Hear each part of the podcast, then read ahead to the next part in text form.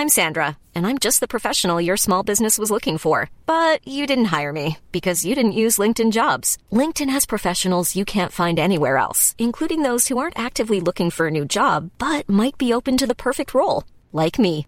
In a given month, over 70% of LinkedIn users don't visit other leading job sites. So if you're not looking on LinkedIn, you'll miss out on great candidates like Sandra. Start hiring professionals like a professional. Post your free job on linkedin.com/people today.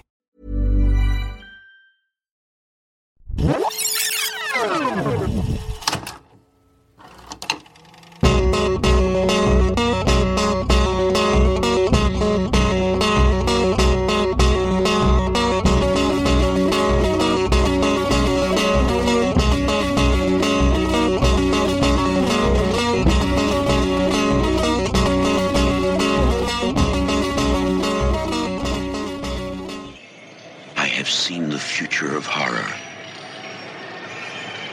His name is Clive Barker.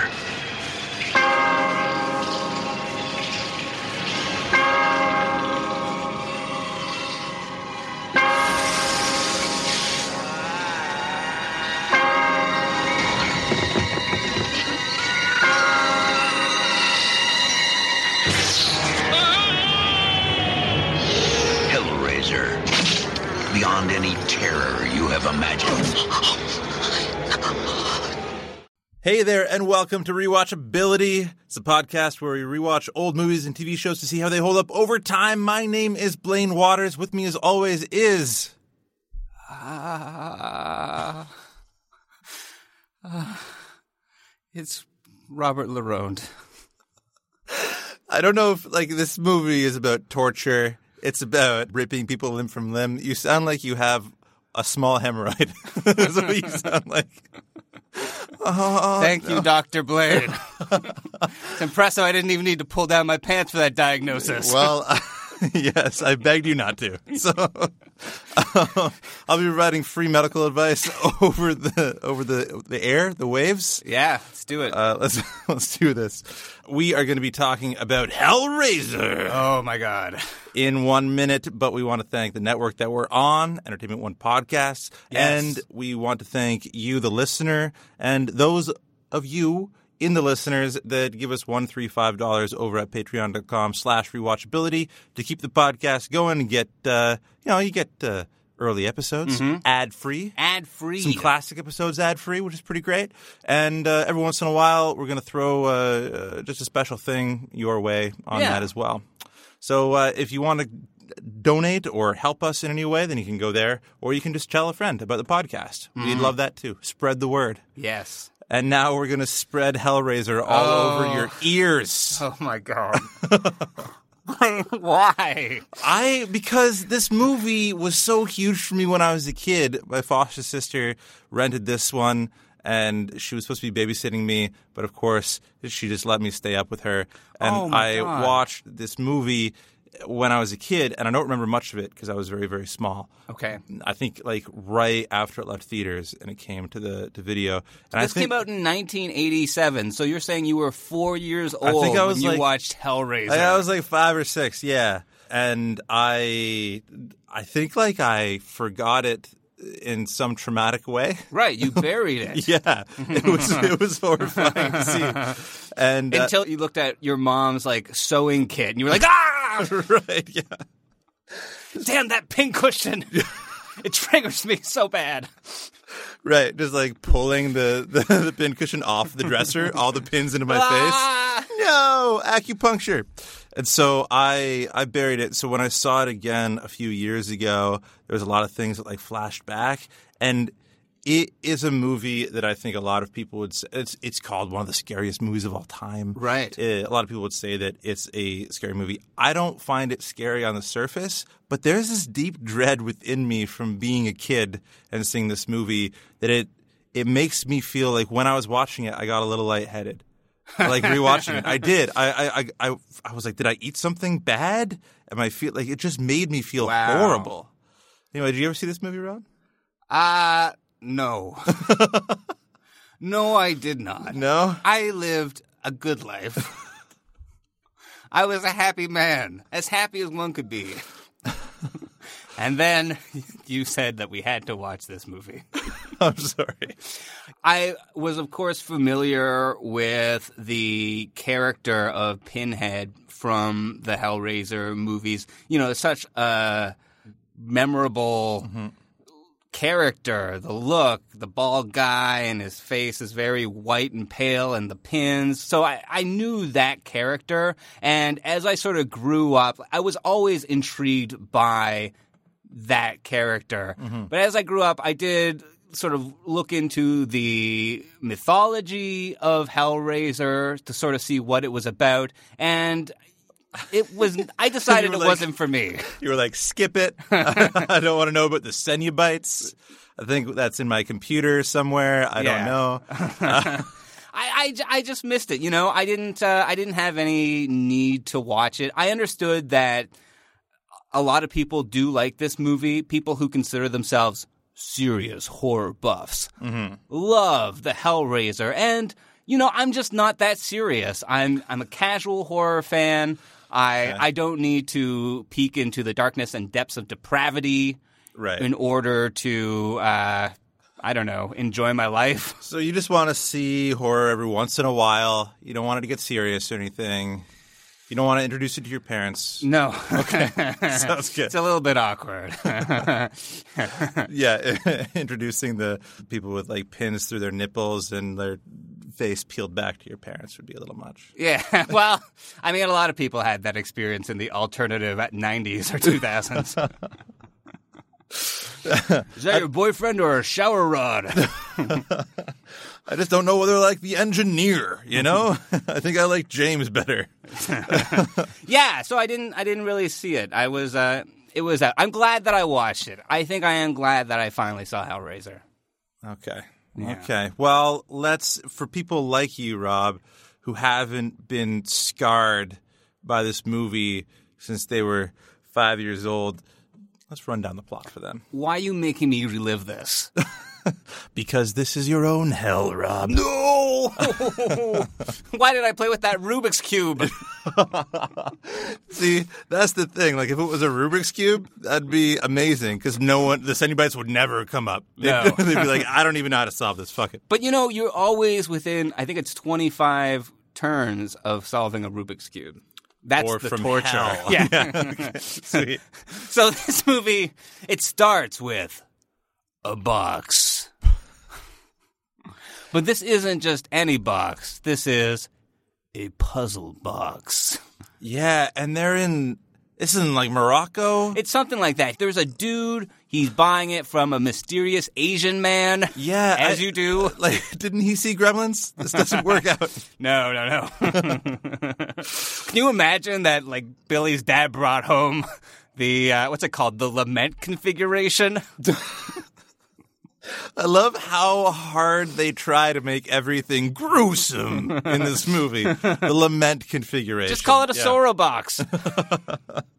Just bad box. Bad box. This is a bad box. Do you want it? Sure. Yeah. yeah, this guy does take it. His fingernails are the dirtiest things you've ever seen. Yeah. It's like he's been gardening. It's not even like grime, it's just dirt. Honey, somebody wants to buy your lament configuration. All right, just let me put away this hoe. What'd you call me? Sorry, honey. Sorry.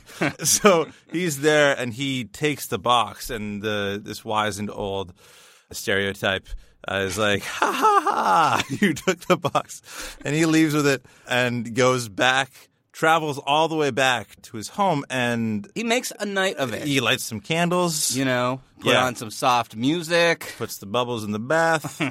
I think it's a little bit of him time. You know, I think that's what's going to happen. Well, it for sure is him time. you know, he's about to give himself the ultimate in pleasure. right.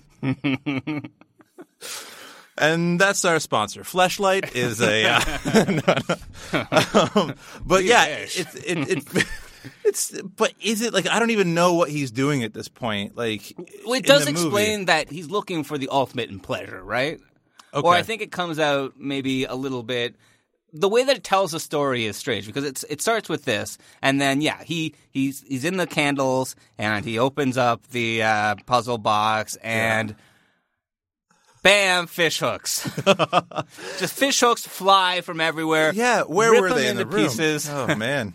And then like a whole bunch of like torturous thing happens. There's like this like beam wrapped in like Oh, with just like beams, rusty bits nailed to it, and it just like turns around awkwardly. I'm like, ah, it's beam. like the worst plinko board ever. It's like no one will win on this thing. And he like all his body parts are are kind of nailed to it, and he's been like kind of ripped apart by the by the chains. yeah, and then it shows these creatures, the Cenobites, and they sort of like lay out these bits of flesh on the table, and it's his fucking face. Yeah, that's I don't know why they're like doing archaeological reconstruction. They, they just they know who he is. They just killed him. It's just fun. Yeah. Uh, so then it just like everything goes away. The the pinhead guy picks up the box, puts it back together. He kind of fondles it a bit. He does that like little thing Mm-hmm. Yeah, on he the like top. rubs it around the Yeah, the area. yeah, little man in the boat, and uh, and he does he pleasures it until it uh, deflates, and then uh, the room returns to normal. Yeah, and that's the intro. Yeah, they they start hard in this movie. they start hard. Cut to there's a lovely couple who are looking at this house. It's Larry and Julia. And this guy from the beginning of the movie, his name's Frank. Mm-hmm. Larry is his brother. And this is their mom's old house, apparently. They look so much alike too. That's the thing. Yeah, spitting image. It's so weird. yeah. And they're looking at this place while sort of talking about disparaging the brother and, you know, he was a low life, life of crime, you know, who knows where he went. But they're going to move on in. And so they do. And it It's seems kind of like, that's the like classic haunted house thing, right? You move into a new house. Oh yeah, your, no. You never live somewhere for 20 years and then shit starts happening.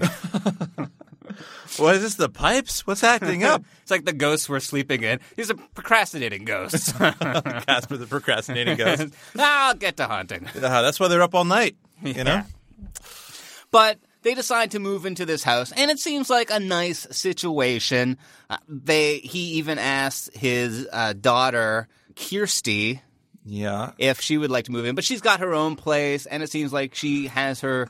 Does she have her own place? Because I felt the camera was doing such work to just stick on her face and this white wall behind her to not show anything in the room. And I was like, is she in the house? How is this going to be like a twist and reveal? No, nothing. They just didn't have a set, I think. They just put her against a trailer and shot her. She's like, yeah, I'm good in my apartment. She's she's even weirded out by her own apartment. Mm-hmm. So uh, no wonder she kind of wants to like come over a lot. Yeah, but while Julia, the woman, is sort of exploring this house, she finds some dirty photographs.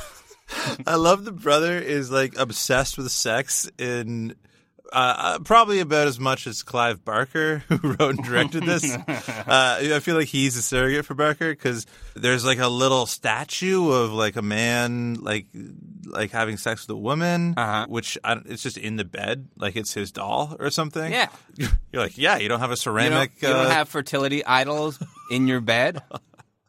it's like how, how do you make love? This is very strange. No, seriously, how do you make love? Without it, it's so far away from it that I've never owned one. Okay, okay. she finds these dirty photographs of Frank and she starts having these vivid fantasies. Or are they fantasies? This is what I couldn't figure out. Like, is she remembering this? they are memories, yeah. Oh, okay. So there was a time when Frank came to the house totally wet already. You know, he's a sexual being. And uh, in the rain, and he presents himself to her, and then they make love. And it's not really love making, though, because he's just disparaging her the entire Right. time. It's a very weird thing. And then he's like, I'll tell, I'll tell uh, my, uh, my brother. She's like, no, don't. I'll do anything. And he's like, anything? And so uh, behind the scenes, that anything was just supposed to be anal sex. So that was what the anal. That was the anything. Was just anal. Anything Yeah, yeah. What about up in the, the butt? What if we do what we just did, but in the butt? Like, no. no. That's the thing that Meatloaf wouldn't do anything for, or whatever. right. Yeah. Exactly. You know, just have a bath. You know, light some candles. Anyway, I'm not going to tell you how to do it, guys. Look it up online. But then the censors were like, you can't even mention anal sex. So that's why he changed it to the switchblade. And I don't know what the switchblade was during their like lovemaking, but he pulls out a switchblade and is like, Oh, he cut- anything. doesn't he cut her bra strap or something? Yeah, yeah. So it's just like it's very weird. All their interaction is very weird because Right. He's like half choking her all the time. Like even when he's talking to her, she's trying to respond. I don't know. It's very Right. And then later on, when they're having some sort of housewarming party, there's all these guests there, and Kirsty's there. She sort of excuses herself to go exploring. Mm-hmm. And, oh, I forgot to mention while she was either remembering or fantasizing, whatever it was, this sexy scene with her husband, lover's brother. Yeah, right. Yeah. He is doing all the work of moving, carrying up a mattress up the stairs. and That- God damn it, he has no help. well, he has those two dudes that are just so. Everyone is like the biggest horn dog in this movie. Yeah. like the, the one mattress mover. Like the the wife comes in and he's like hubba hubba, a woman. That's a little weird. And then the daughter comes in and he's very sexual towards her too. Yeah. she just brushes it off, and I'm wondering if that was just the '80s or not. Feel bad for all women. Yeah. Well, uh, while they're moving the mattress up the stairs, he uh, he like cuts himself on a nail that's sticking out. Yeah. and he bleeds pretty bad. He's like a hemophiliac. Yeah, and It's all over the place. He bleeds on the floor, and something happens. the Roomba comes out and cleans it up. No, uh, It- It's like it's like it starts like spreading, and then it Yeah. becomes like all gooey, and then these like it looks like it looks like poles are rising out of the ground, and then like they become arms, and Yeah. This like humanoid dissected creature is pulling itself out of the floorboards. yeah, it, like there's a brain that forms, and the brainstem attaches to the to the brain. It's all gross and Yeah. fluidy and Yeah. viscous. There's a lot of Vaseline. There's a lot of Vaseline. And uh, that's kind of like the horror, and the skeleton screams, and we're out to that dinner party. yeah. Yeah. But Julia agrees to help this Yeah. thing, help her former lover, Frank. Yeah. And so we don't know what this is going to entail, but she says that she will do anything. She just Takes takes down her pants, and turns around. I actually have something different in mind this time, but thank you. I just want you to hold me, Julia. I'm very vulnerable right now. I have no skin. Even the slightest breeze really really sets me off. So.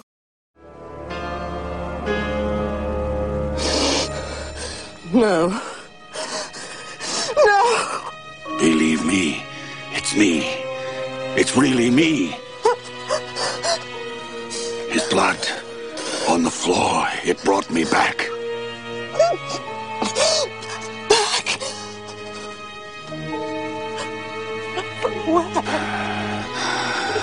Just help me, will you? Please, God, help me.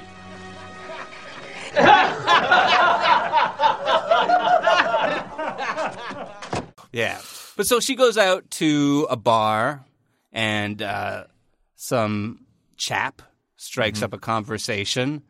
And next thing you know, she's bringing him home to the house where she lives with her husband. Yeah, it's a risky move. Risky move. But if her husband hasn't noticed like another dude in the house for this long, then maybe another dude won't like he won't notice him. So I wondered that myself because we just had neighbors move in below and now I can hear like everything they do. so if there was like a regenerating corpse in the attic, I feel like I would hear something. maybe that was like the uh, the mice that you thought you had. It was just a regenerating corpse. Oh. Oh my god. That's why the traps did nothing, Rob. Oh my god. no, it was mice. Snap. Ow. That's all you hear from the attic.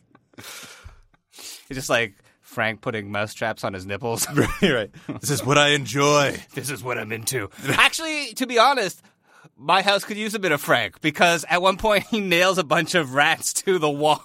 and I'm like, it's a bit grisly, but it gets the job done. It's better than a peanut butter trap, you know? But yeah, so she takes this guy home and, you know, under the pretext of, uh, you know, having sex with him. And he's, he's not such a great dude because A, he looks kind of like Phil Collins, but B, he, when she's hesitant to have Yeah. sex with him, he is a real fucking asshole about it. Yeah.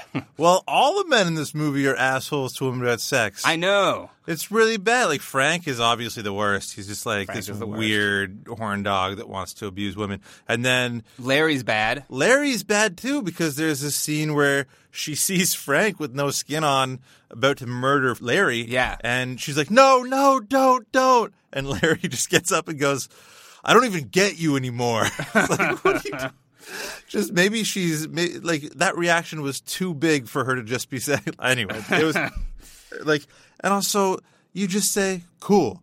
No, that's fine. You just say cool. You know, uh, he could learn something from you know. Anyway, this is the worst movie. this is the worst movie for sexual politics. Well, ever. don't worry because the Phil Collins guy, every guy Yeah. in this movie really gets his comeuppance because she, while he's taking his pants off, she beats him to death with a hammer. yeah, It is hammer time. Very beautiful. Am I? You know you are. Loveliest woman I've ever seen. Oh, Christ. What's wrong? Just one minute. Too much drink. Empty the old bladder.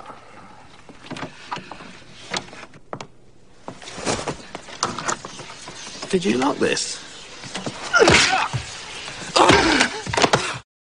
yeah. She nails him in uh, a different way. Oh yes, Yeah, yes. Okay, I see what you're saying. and uh, and then and then Frank like absorbs him, starts with like absorbing his blood and flesh and Yeah. all that stuff. and it starts like regenerating him fast. Like he needs it to sort of form. Yeah. So And he's like, I can taste things again. This is great. Apparently, he didn't want to taste things because the next thing he does is smoke. Yeah, Like, that's what- right. like, it's like, oh, I can finally Oh, taste it's food gone. again. Yeah. now all I can taste is carcinogens. what am I doing? I need to quit. Get it together, Frank. Do I have a death wish or what? Um, and he's also at this point told her about the Cenobites. He Yeah. said, I've escaped from kind of this hellscape place, and the Cenobites don't know I'm missing. They've been torturing me, but apparently they're on like, I don't know, hiatus or something. So they don't know he's gone. And he is, is like, he needs to get his skin back to escape, and they're going to run away together. yeah, and Yeah. they'll just they'll just hide somewhere from these demons of the underworld. These interdimensional, all knowing demons. they Yeah. certainly couldn't go to Miami. No, even they're scared of the sex scene in Miami. That's probably true. they're like, bath salts. I don't want to fuck with that. I would would assume that Florida is ninety percent Cenobites. From what you hear on the news, it is definitely 90% sentiment. Yeah. Like, what if I put my hand in an alligator? Mm, I likes it. that has sexually gratified me. On to the next weird thing. Yeah, yeah. But so uh, she has to go pick up a couple other guys to beat to death with a hammer. Yeah. And, she does. She does, and she's kind of getting into it too. Mm-hmm. I should also mention at this point that this woman Julia has a crazy pompadour. She no no no. It's all the 80s stuff in this movie is so much. And it just it's so bad looking. It's Yeah. so bad looking. And I don't want to. I don't want to. She is not bad looking herself, but the the way that she's styled, and then all these guys are like hubba hubba. I was like, really? for, for that style, I don't know, man. It's a, it's a it's, something. It's you know it's a particular thing, and I think uh, if you like it, you love it. Some guys you know? are really into it. Yeah. Guys without skin love it. You guys have no eyelids. They're into it. But they, she makes a critical mistake while she's bringing home dudes to uh, for this guy to murder and for her to murder. At one point, Kirsty sees her bringing home some dude, and she's like, "That ain't right." And so she goes and sees what's up, and there she finds Frank and the body. So she is understandably a bit disturbed. she in this movie has had not a great arc, even though she's almost maybe the main character. It's weird.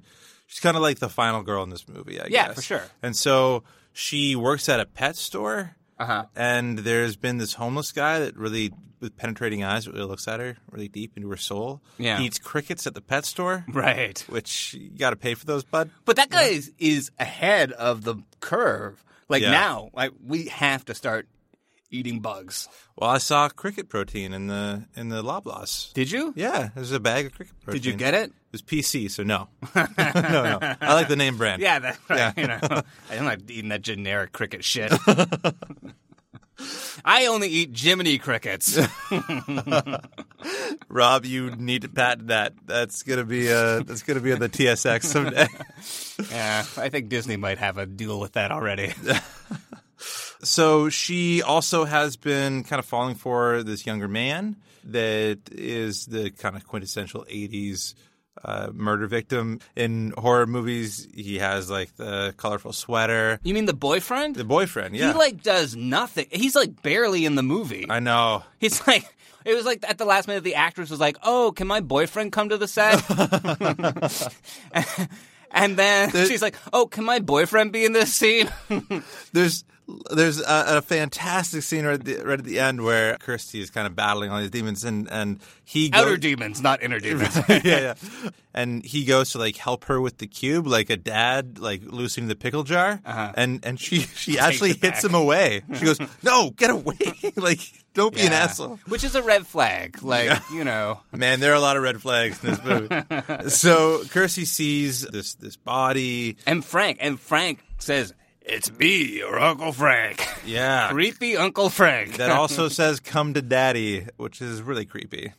yeah, well, I get, like, is that his like catchphrase? Because he says it to. He does. He said it to Julia too. That's creepy. Yeah, I think he just calls. He wants everyone to call him Daddy. Honestly, whenever anybody asks anybody to call them daddy, it's creepy. Yeah, No judgment, but a lot of judgment. yeah, some judgment there. You throw some shade. You know, don't pull it out on a first time. You know, No, that's- uh, you know, see if your partner's into it. Yeah. you know, uh, but yeah, a lot of people aren't into it. You can't just pull it out, Frank.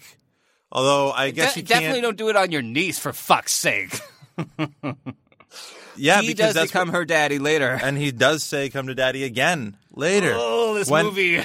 The main thing is that she, after she sees Frank and the dead body, she sort of pa- she runs away and passes out, and then awake, wakes up in a hospital, Mm. The worst hospital ever. second worst hospital ever, and then don't ask. Okay.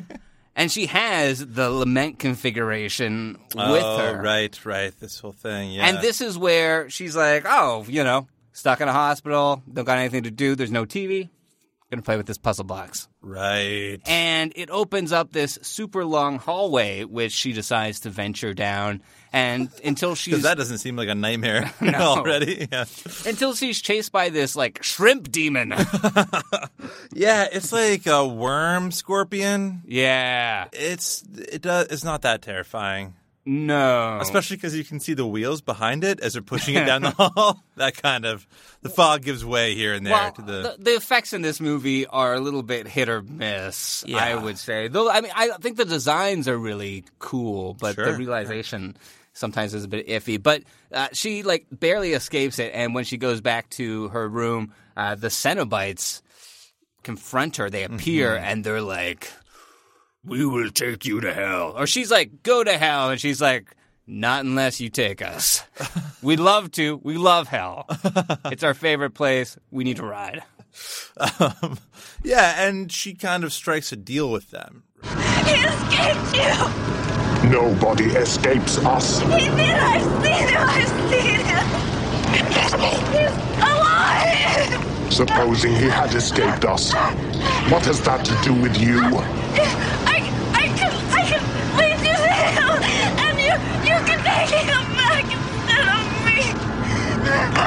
Perhaps we prefer you. I want to hear him confess himself. Then, maybe. Maybe. They're Yeah. like, okay, this is a good deal. And they let her go. And she runs back to the house. And that's when she discovers that her, her dad is not quite her dad. No, that's right. By the time that she gets there, Frank has taken Larry's skin Yeah, Hannibal Lecter. He just wears his face on his face. and like I mean, the logistics of this, I am curious about because, you know, I mean, granted, he didn't have any epidermis at the time, Right. or even the one below that, maybe, but mm-hmm. he still had like a lot of muscle and skeleton. Anyway, the thing is, it seems like the skin would not fit so snugly.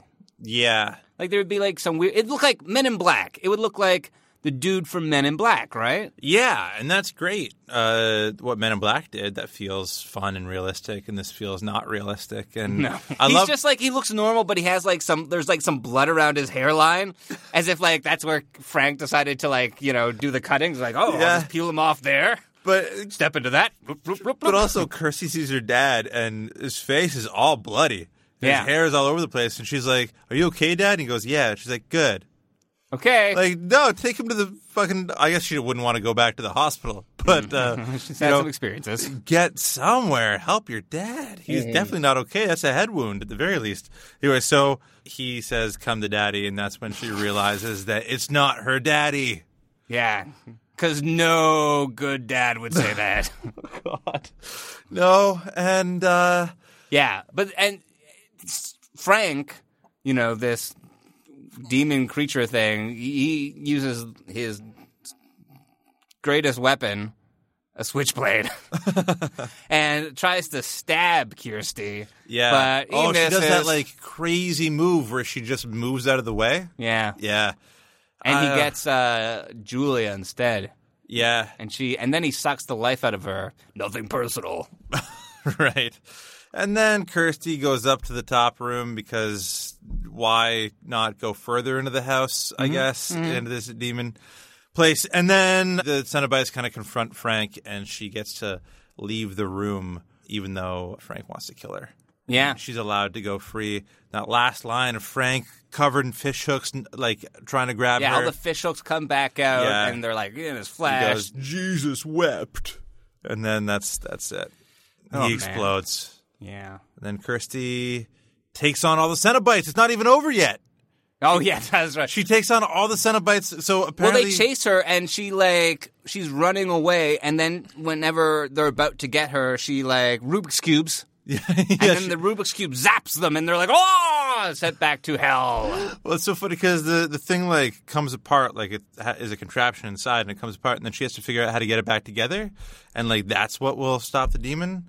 But it's not like it's her in her character that she's good at puzzles or that you know she's solving anything by Yeah. solving these. She sees how they come undone, and then she can just put them back. It's like They that- should have had a scene earlier where the boyfriend is bad at Rubik's cube, and that's why she swats his hand out of the way. Yeah. babe, I'm trying to help. There's like a, a, I think like a half hour scene where the Rubik's cube is on the floor and the shrimp is trying to get to it, and they keep on slapping each other's hands out of the way to get to the. Oh God!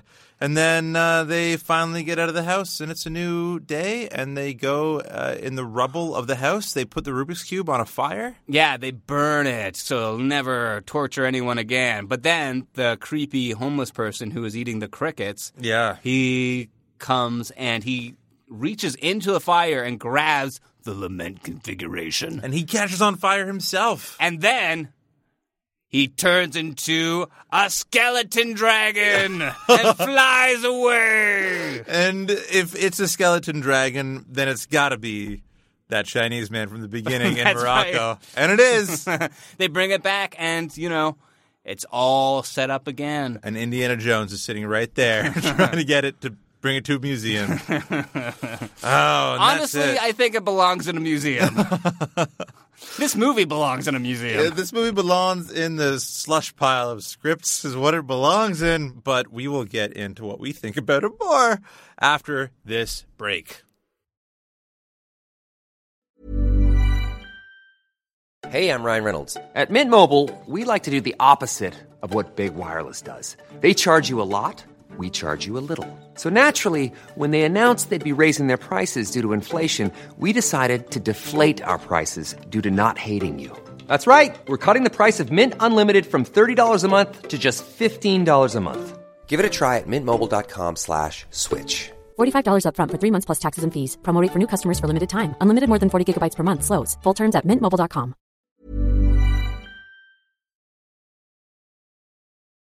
Blaine, I'm thinking about getting a plant. Oh, yeah? Just like any old plant?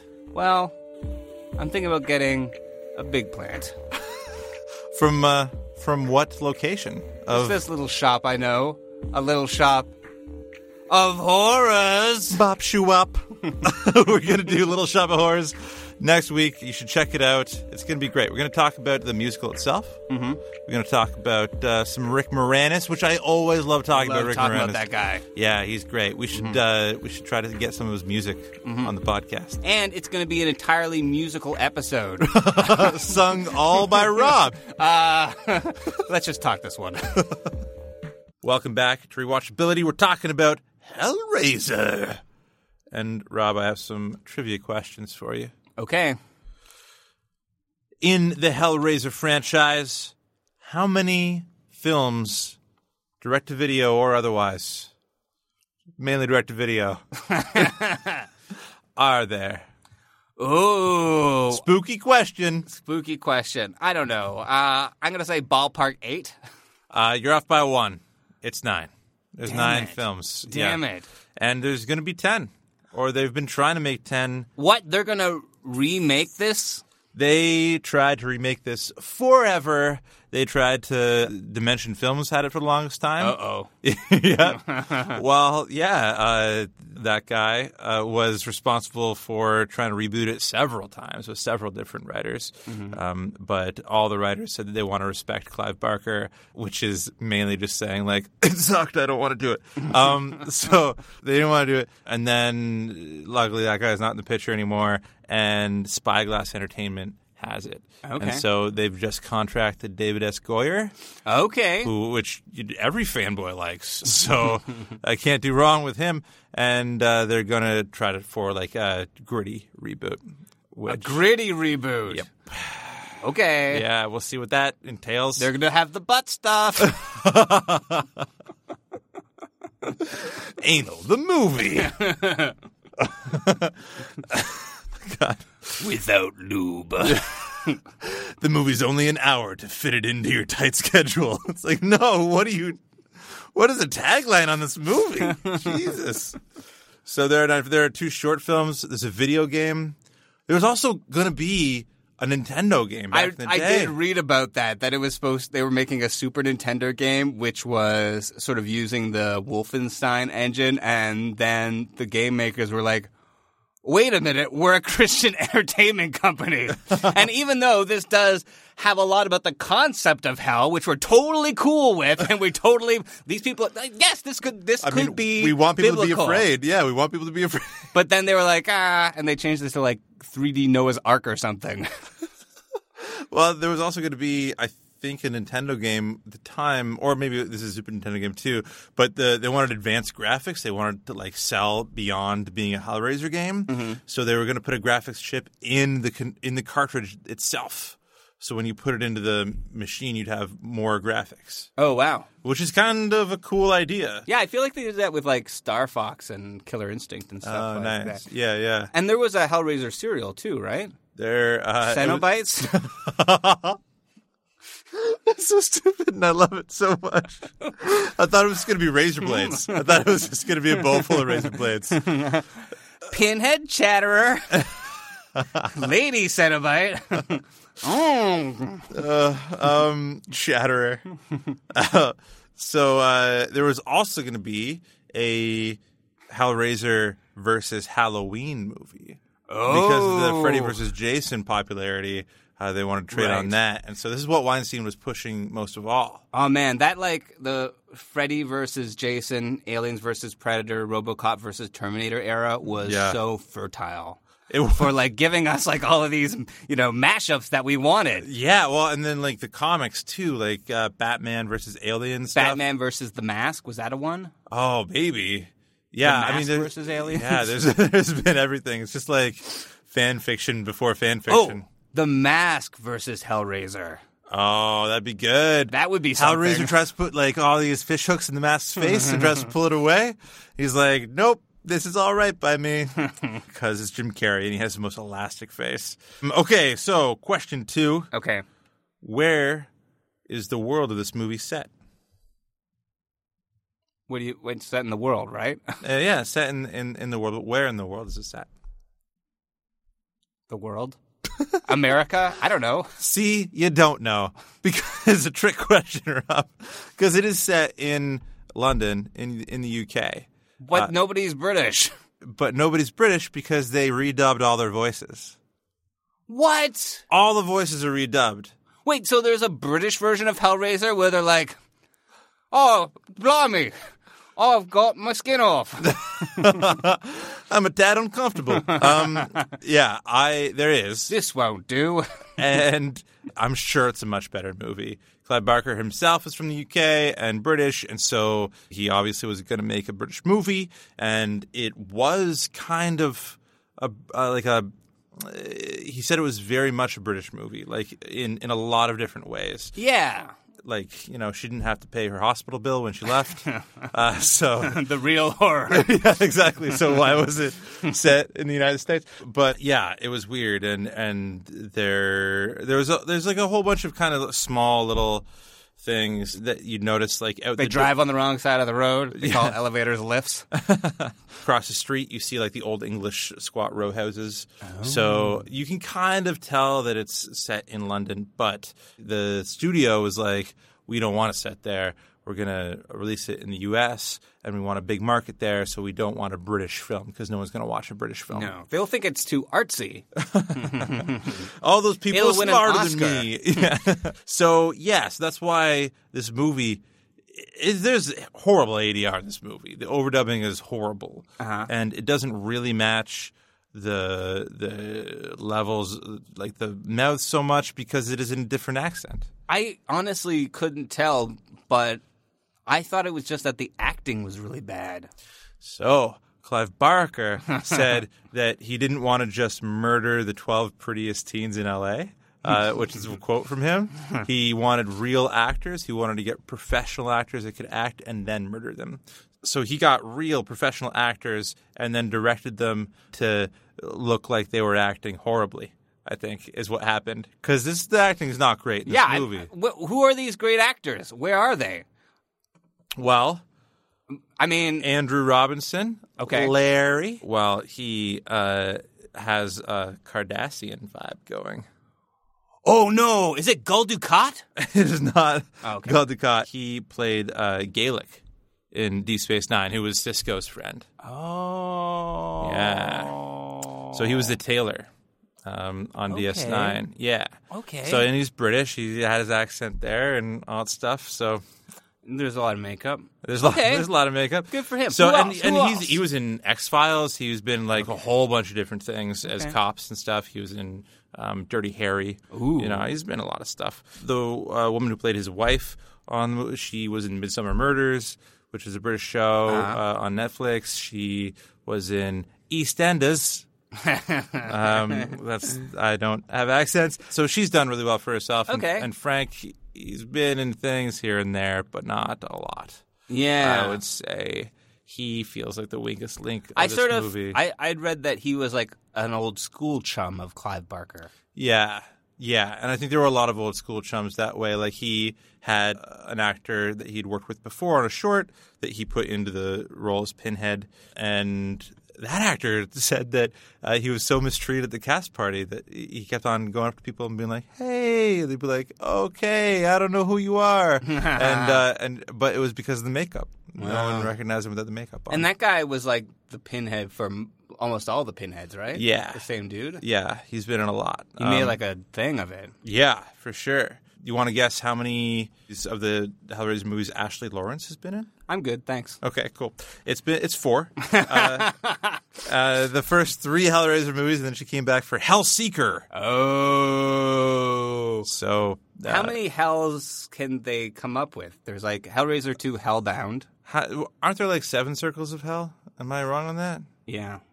Okay. No, no, there is. That in John Milton. Yeah. Or, uh, yeah. Yeah, there's seven circles. Yeah. Yeah. Wait, aren't aren't like sodomites on one level of hell? So like Frank, that's where he is.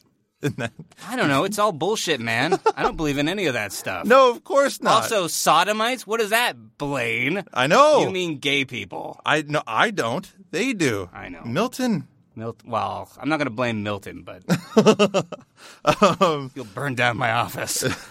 Okay, so the third question for you is what is one connection in this movie to Stanley Kubrick's A Clockwork Orange?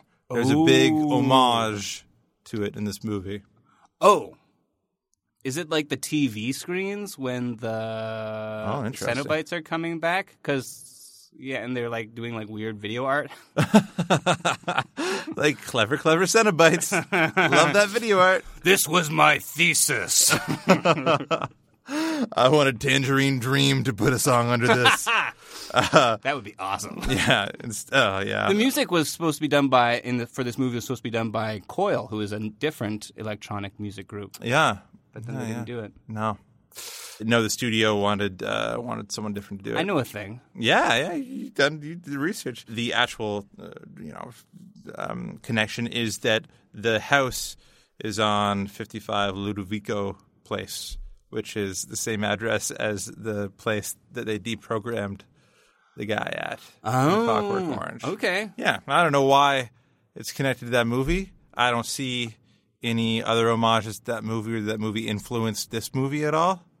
I think people put too much stock into references and homage. I mean, I just feel like if you're going to make a reference, make it count. Like, you know, put it in there so that someone can write like a school essay on it or something. yeah. You know? Well, there might be parallels in the themes of Clockwork Orange and Right. this. There's something about Yeah, violence and sex. violence kinda. and yeah. Yeah.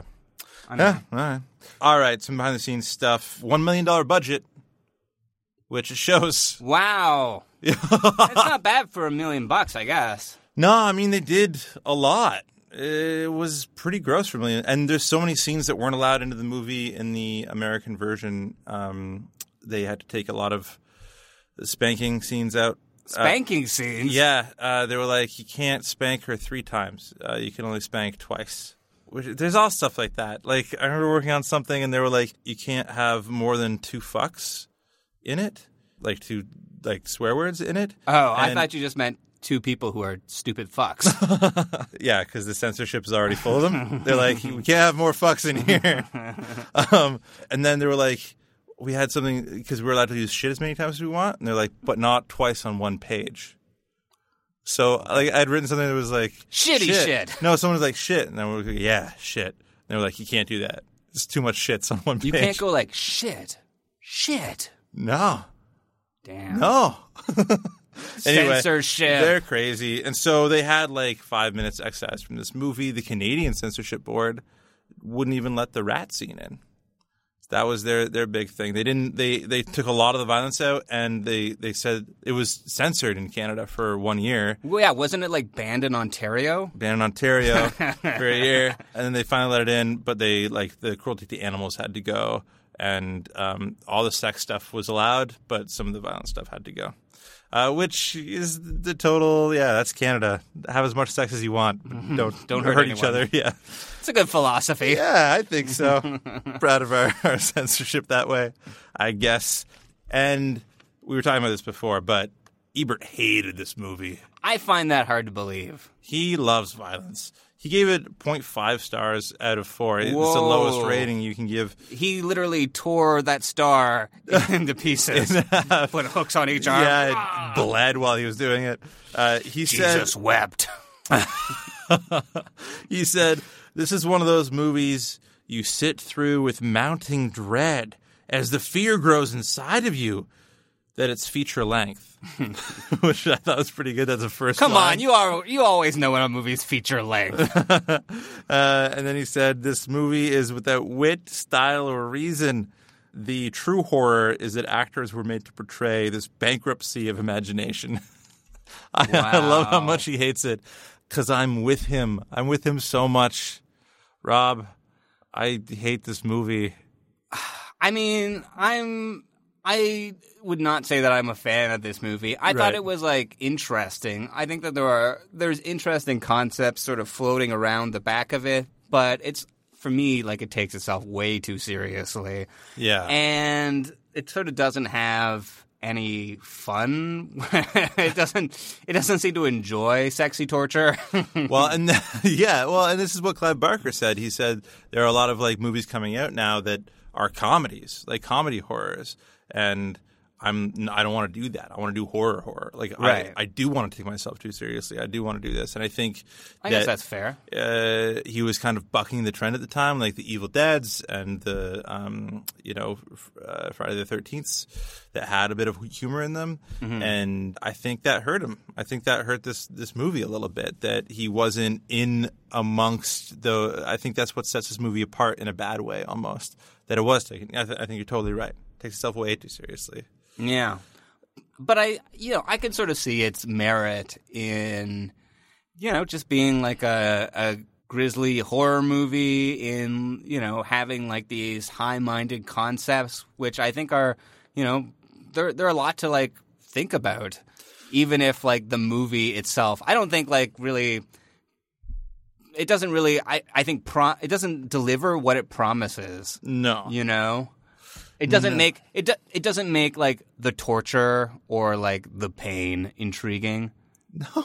Well, that's what they keep on saying. They're like, I will show you such things and I will like, you know, make you like unbearable pleasure, you know, and, and excruciating pain. And it's like, we never. Just put it in.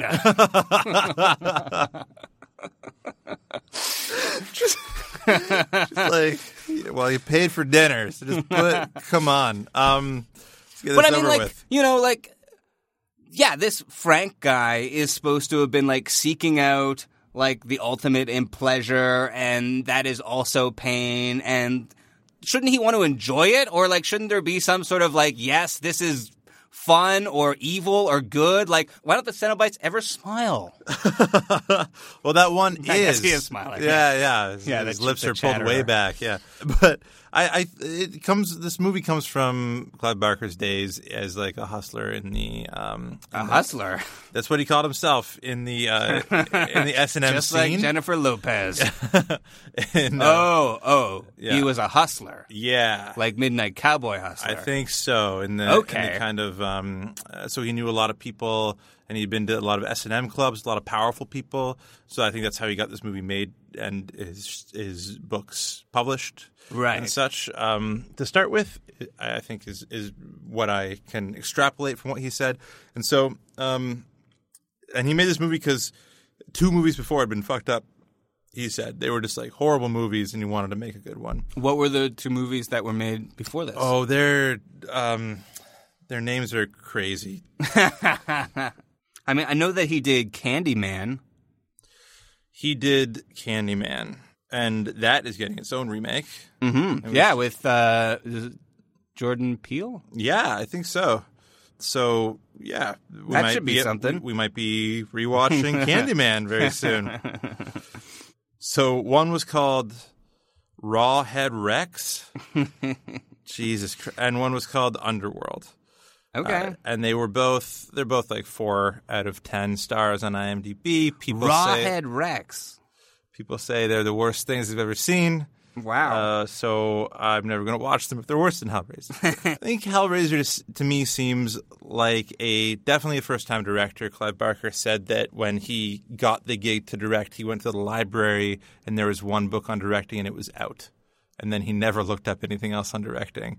so when he went to set, he didn't know the difference between the lenses. Right. Uh, he didn't know anything. He said, if you, you know, if you showed me like a, a canopy and said that was a lens, I would have believed you. He had no idea, but he surrounded himself with good people that could help him Yeah. uh, direct, which was nice, and they were all on board to do that. But I think ultimately he didn't learn enough and he didn't practice enough to know how scenes would edit together. Yeah, there's a weird sort of disconnection in this movie where, like in Wolf, there was a lot of things which we talked about last week where something's happening, you're not really sure what it is, and then it's sort of explained Yeah. after. Right. In this, I felt like I was sort of having to make the connections myself. Mm-hmm. And, you know, like he didn't have like the technical ability to bring us from one piece of knowledge to another to connect things. Yeah, and I got to give him credit. Like the Cenobites are cool. They look cool. They look awesome. The idea of the hell demons kind of torturing people with pleasure and pain, like that pleasure can be painful, and that's even worse than pain, kind of thing. I get that. That's cool. The fact that this movie is a horror movie that has this whole world behind it is really cool to me. Mm-hmm. It just didn't just didn't come together. It kind of exploded like a man with a dozen hooks in him. Yeah. And I think that's why it was ultimately really hard to watch, and, and I I'd never want to watch it again. Yeah, I'm probably going to go with not rewatchable Yeah. on this one. I don't know. I mean, I feel like I could maybe watch another Hellraiser, but I feel like I get the idea. Yeah. Do you find as as you, you're growing, you know, as in age, that you don't like the violent things as much? Because some of the stuff it was like, ah, just hard to stomach. Like I just don't want to see a man being taken apart every scene, you know?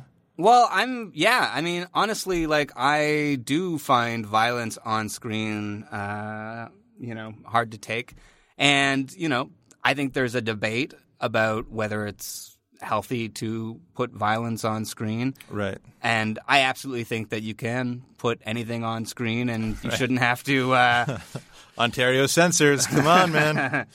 but I, you know, I, it makes me a little bit queasy. Like we watched John Wick three a while ago, Right. And Yeah, yeah. he's just like killing people. There's 300 people who are murdered in that movie, and I just can't get over the fact that people are dying. Like I just think about like, oh, they're families. right. Their kids are back at home being like, is daddy coming home? Yeah. Yeah.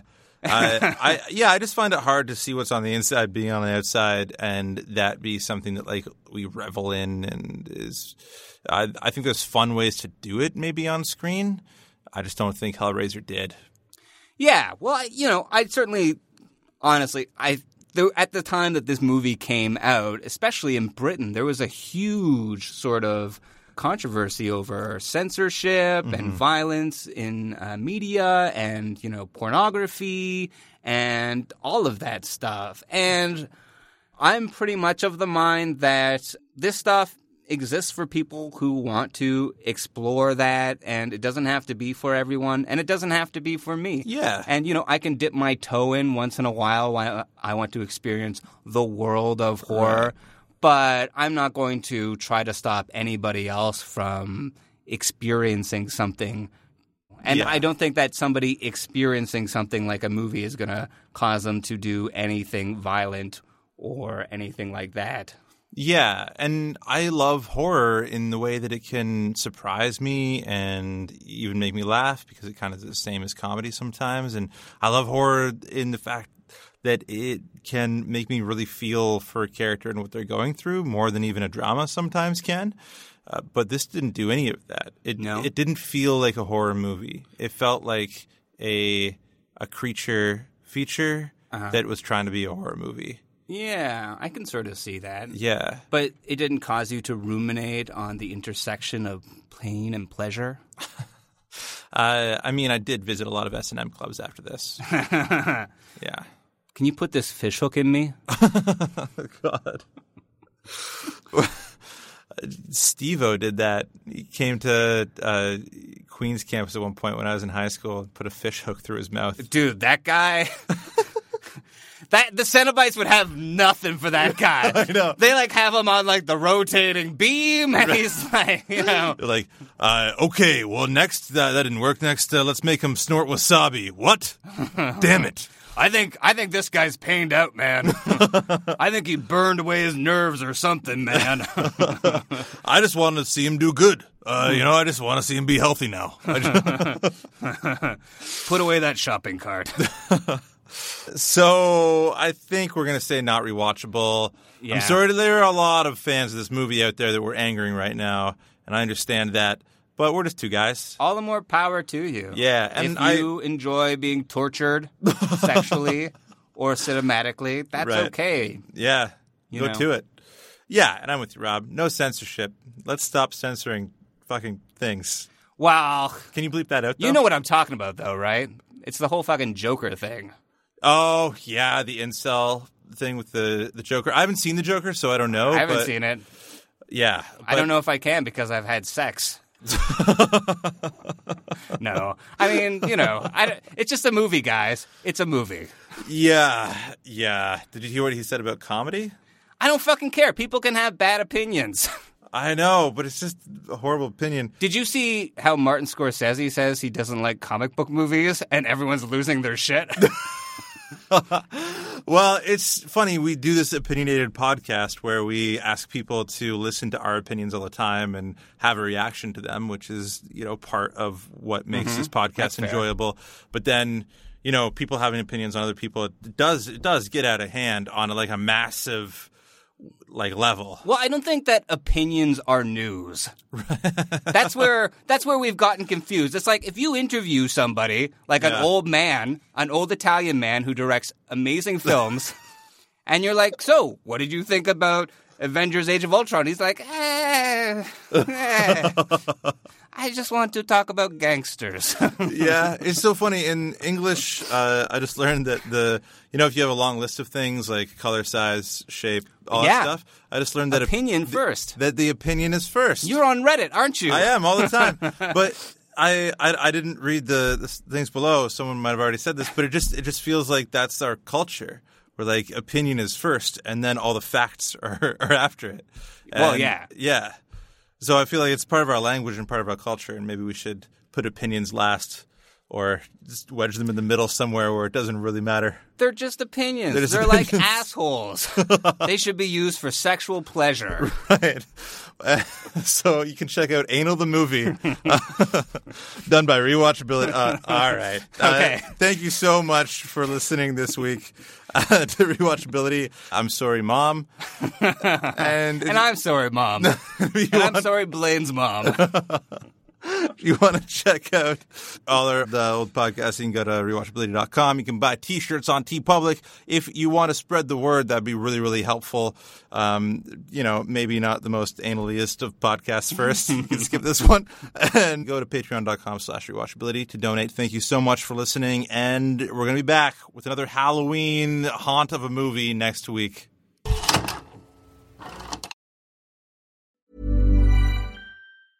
Mom deserves the best, and there's no better place to shop for Mother's Day than Whole Foods Market. They're your destination for unbeatable savings, from premium gifts to show-stopping flowers and irresistible desserts. Start by saving 33% with Prime on all body care and candles. Then get a 15-stem bunch of tulips for just $9.99 each with Prime. Round out Mom's menu with festive rosé, irresistible berry chantilly cake, and more special treats. Come celebrate Mother's Day at Whole Foods Market.